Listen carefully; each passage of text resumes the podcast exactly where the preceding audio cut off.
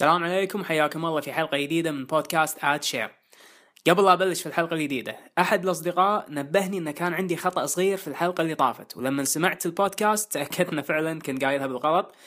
ألوان الحزبين الديمقراطي والجمهوري كنت عاكسهم، الديمقراطيين لونهم الأزرق والجمهوريين لونهم أحمر. أتمنى أني ما كنت سبب في فوز ترامب. حلقتنا اليوم نظارات سناب شات، هل هي خطوة ناجحة أو فاشلة؟ أحد شركات التأمين تثبت أنها فعلا تبي مصلحة زباينها. تعودنا أن شركات تسوق حق منتجاتها، ولكن أنها تسوق حق العلب الفاضية اللي تنحط فيها المنتجات هذه جديدة. كل هذا راح يكون في حلقتنا اليوم. معاكم صلاح الأربش، وهذا بودكاست آد شير.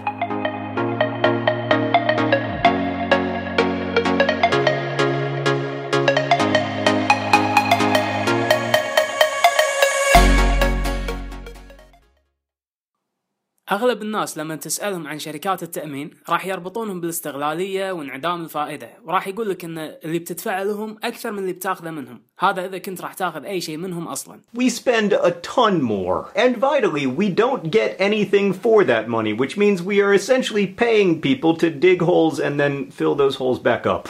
الفكرة هذه منتشرة بشكل عالمي لدرجة أن سلسلة أفلام سو خصصوا جزء كامل لهذه الفكرة. You think it's the living that will have ultimate judgment over you. What are you doing there? What do you want? Because the dead will have no claim over your soul. No, I'm not gonna do it! I'm not gonna do it! But you may be mistaken. But I am still among you. I'm faced with death. اللي ما يعرف سلسلة أفلام سو أو ناسيها، فهي عن شخص يختار ناس معينين لأسباب فلسفية ويحبسهم ويستخدم أساليب تعذيبية عشان يختبرهم ويخليهم يحسون بالمعاناة اللي سببوها للآخرين. وأحد هذه الأجزاء كان عبارة عن درس دموي يعطيه هذا المجرم لموظفين شركة التأمين اللي رفضوا أنهم يغطون تكاليف علاج مرضه.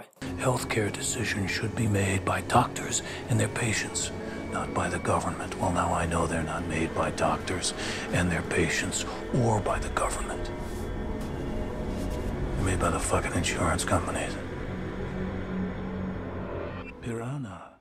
هذه فعلا مشكلة في سمعة شركة التأمينات، وأكيد سبب في صعوبة كسب ثقة الناس. انزين، شلون ممكن تتغير هذه الفكرة؟ شركة جون هانكوك الأمريكية أقدمت على خطوة ذكية وجدا جميلة. إذا كنت من مشتركين التأمين على الحياة عندهم، تقدر تستفيد من برنامج نقاط اسمه برنامج الحيوية، أضافته الشركة لأصحاب هذا التأمين. Protecting your family is smart. Saving money on your life insurance is even smarter. John Hancock Life Insurance with Vitality brings you all the traditional benefits of a life insurance policy, plus additional savings and rewards that you can enjoy right now. Now your policy can pay... هذا البرنامج يساعدك على تخفيض قيمة الاشتراك السنوية في التأمين كل ما كسبت نقاط.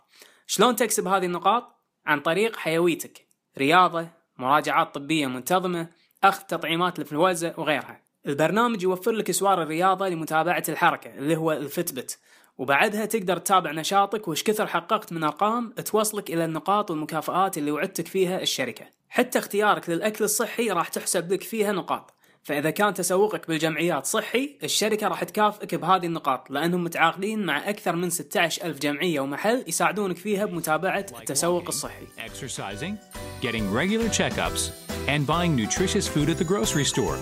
You can also take short online courses on a range of healthy living topics. The more you do, the more vitality points you'll earn. And the more points you earn, the higher your status becomes. وآخر الإضافات لبرنامج الحيوية كانت ساعة أبل. تقدر أنك تاخذ ساعة أبل تشتريها وتسدد سعرها بالنقاط. النتيجة كانت أن العملاء صاروا يتحركون بمعدل تسعة آلاف ومئتين خطوة زيادة باليوم، مقارنة بالمعدل العام للأمريكي البالغ اللي هي خمسة آلاف وتسعمئة خطوة. هذه الإضافات المستمرة لبرنامج الحيوية تشجع على التزام العملاء مع الشركة وتزيد الثقة فيهم، ويبعد الاعتقادات السلبية اللي تكلمنا عنها واللي طبعا أثارت غضب بطل الفيلم لجيكسو.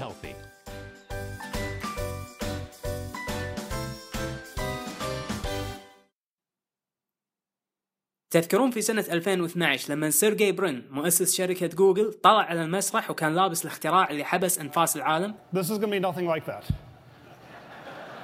This can go wrong in about five hundred different ways. So tell me now, who wants to see a demo of Glass?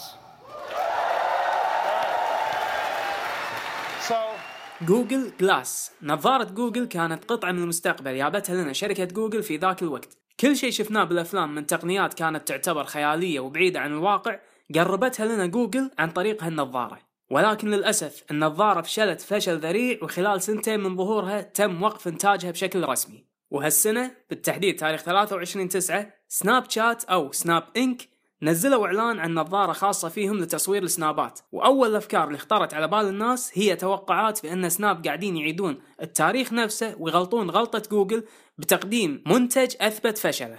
Aside from looking really goofy, these Snapchat glasses of course remind me of Google Glass and all the problems that went along with this. The main problem I think with this is people felt weird around people wearing them. المفاجأة كانت أن إقبال الناس عليها كان كبير جدا إلى درجة نفاذ الكميات وبيعها في إيباي بأسعار خيالية، ومع أن تو الناس عشان الواحد يعرف إذا النظارة فعلا ناجحة، لكن المؤشرات الحالية تبشر بخير. على الأقل المرحلة اللي فشلت فيها جوجل سناب عدتها بنجاح ساحق.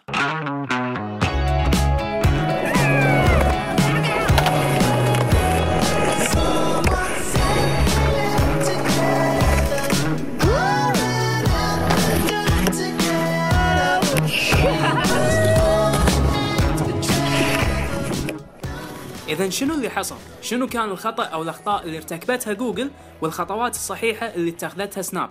أكيد في أسباب وايد، ولكن راح أذكر أربع أسباب تسويقية رئيسية سببت هذا النجاح لسناب والفشل لجوجل. السبب الأول تحديد هوية النظارة. شنو نظارة جوجل بالضبط؟ تليفون؟ أداة نافيجيشن؟ كاميرا؟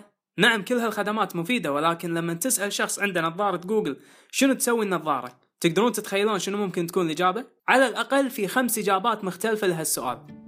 This is your touchpad. It runs from your temple to your ear. Tap the touchpad to wake up glass. You should see the display above your line of sight. Adjust it to see everything. The home screen shows a clock. This is your timeline. It's a row of cards. Things to the left are happening now or coming up, like the weather, an upcoming flight, or an event in your calendar. You can tap on any card to see more. نظارة جوجل عبارة عن أداة متعددة الاستخدامات، وتقدر حتى تقول إنك لابس كمبيوتر على وجهك، وهذا ما ساعد الشركة إنها توصل الفكرة بشكل واضح للعامة عن سبب وجود نظارة جوجل. بالمقابل لو تسأل أي شخص سواء يملك نظارة سناب شات أو ما يملكها وتقول له شنو تسوي النظارة، راح يجاوبك ويقول إنها تصور سنابس. هذا غير إن إيفن سبيغل مؤسس شركة سناب قال إن النظارة عبارة عن لعبة، عشان يحط خط واضح بين نظارة جوجل ونظارة سناب سبكتكل. ولما تقول أن النظارة لعبة، إذا ما في سبب جاد لوجودها غير التسلية، وهذا يبعد النظارة عن الانتقادات الساخرة اللي حصلتها جوجل في استخدام نظارتهم بمواقف مهمة وجادة. السبب الثاني شكل النظارة. نظارة جوجل كانت غريبة وتعطي اللي يلبسها شكل كأنه غريب الأطوار، ولكن نظارة سناب عبارة عن نظارة شمسية بموديل موجود منه في الأسواق ومو غريب على الناس، بالإضافة إلى عدسة الكاميرا بالزوايا اللي تعطي النظارة شكل مرح ومختلف عن النظارات العادية. السبب الثالث حصرية بيع النظارة. نظارة جوجل ما كانت متاحة للكل، فقط المطورين وأشخاص محددين جوجل سمتهم مستكشفين إكسبلوررز كانوا يقدرون يشترونها وبدعوات خاصة بعد. أما سناب فأحد الخطوات العبقرية اللي سوتها أنها وفرت جهاز فندنج على شكل روبوت أصفر وسموه سناب بوت.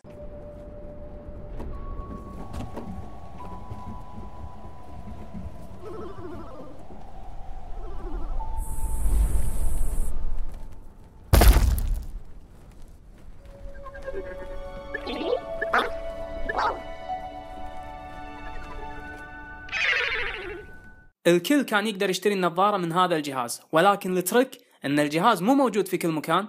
الشركة تختار مكان عشوائي يحطون فيه هذا الجهاز، وفي موقعهم يحطون عد تنازلي لمدة أربعة وعشرين ساعة قبل لا يعلنون عن موقع الجهاز، وبعدها لحق ما تلحق على الكمية المتوفرة بهذا الجهاز. استخدام الجهاز بحد ذاته تسلية وتجربة جميلة، في شاشة مدورة على شكل عين كرتون تتفاعل معاك إذا قربت منها، وتقدر بعد تشوف شكل النظارة عليك عن طريقها مثل ما تستخدم الفلاتر اللي في تطبيق سناب شات. السبب الرابع والأخير السعر.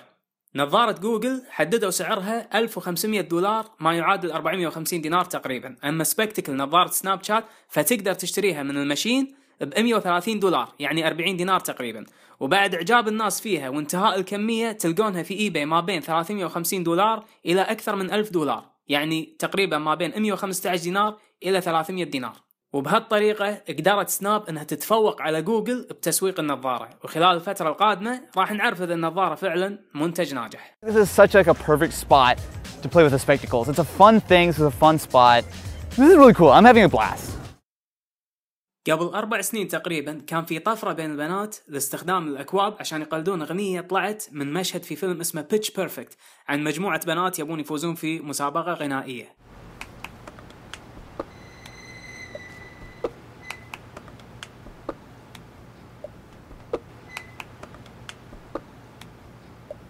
هذا المقطع كان محبوب جدا لدرجة أنه طلعوا بعدها فيديو كليب بالأغنية نفسها من غناء البطلة نفسها أنا كندريك.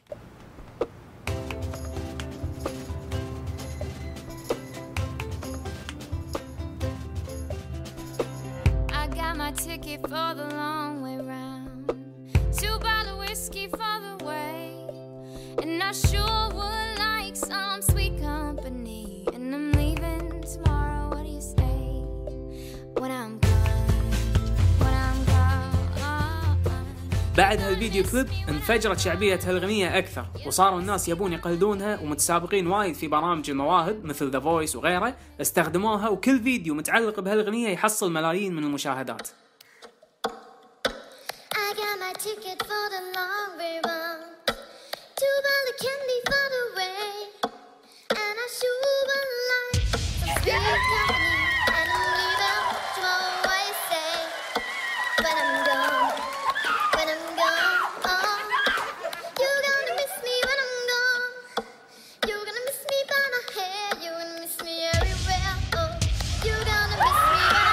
لو تفكرون فيها حركة العزف على العلب الفاضية هذه حركة عفوية جدا، أغلبنا سواها بدون ما يحس، سواء كان ماسك علبة برينجلز فاضية أو بيبسي يبدي يطقطق عليها إذا لحن شيء في راسه. فشركة هاينز في بريطانيا انتبهوا على هذه الحركة، ويدرون أن الشعب البريطاني الصغير والكبير يحب منتجهم الفاصوليا المعلبة البيكت بينز، يأكلونه في أي وجبة تقريبا، ومبيعاتهم للبيكت بينز يوميا مليون وخمسمية ألف علبة.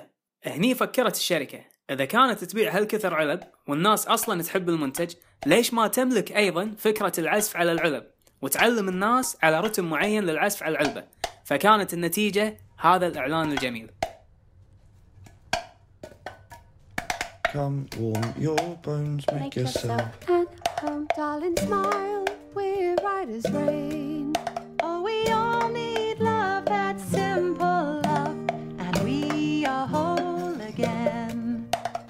Still up night by the desktop light. We can dream a dream that never ends.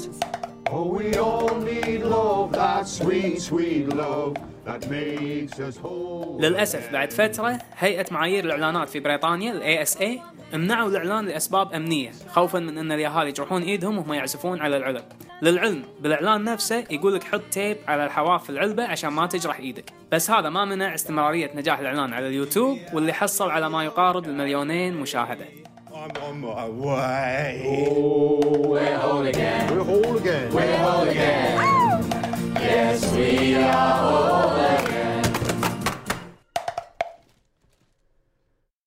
هذه كانت حلقتنا حق اليوم، أتمنى أنكم استمتعتوا معانا، وكالعادة راح أحط كل الإعلانات اللي تكلمت عنها في تويتر، وتقدرون الحين تتابعون البودكاست عن طريق الآيتونز برنامج البودكاست أو الساوند كلاود، فلا تنسون تسوون سبسكرايب إذا كان آيتونز وفولو إذا كنتوا في الساوند كلاود. شكرا على المتابعة، كان معاكم صلاح الأربش، ونشوفكم بالحلقة الجاية.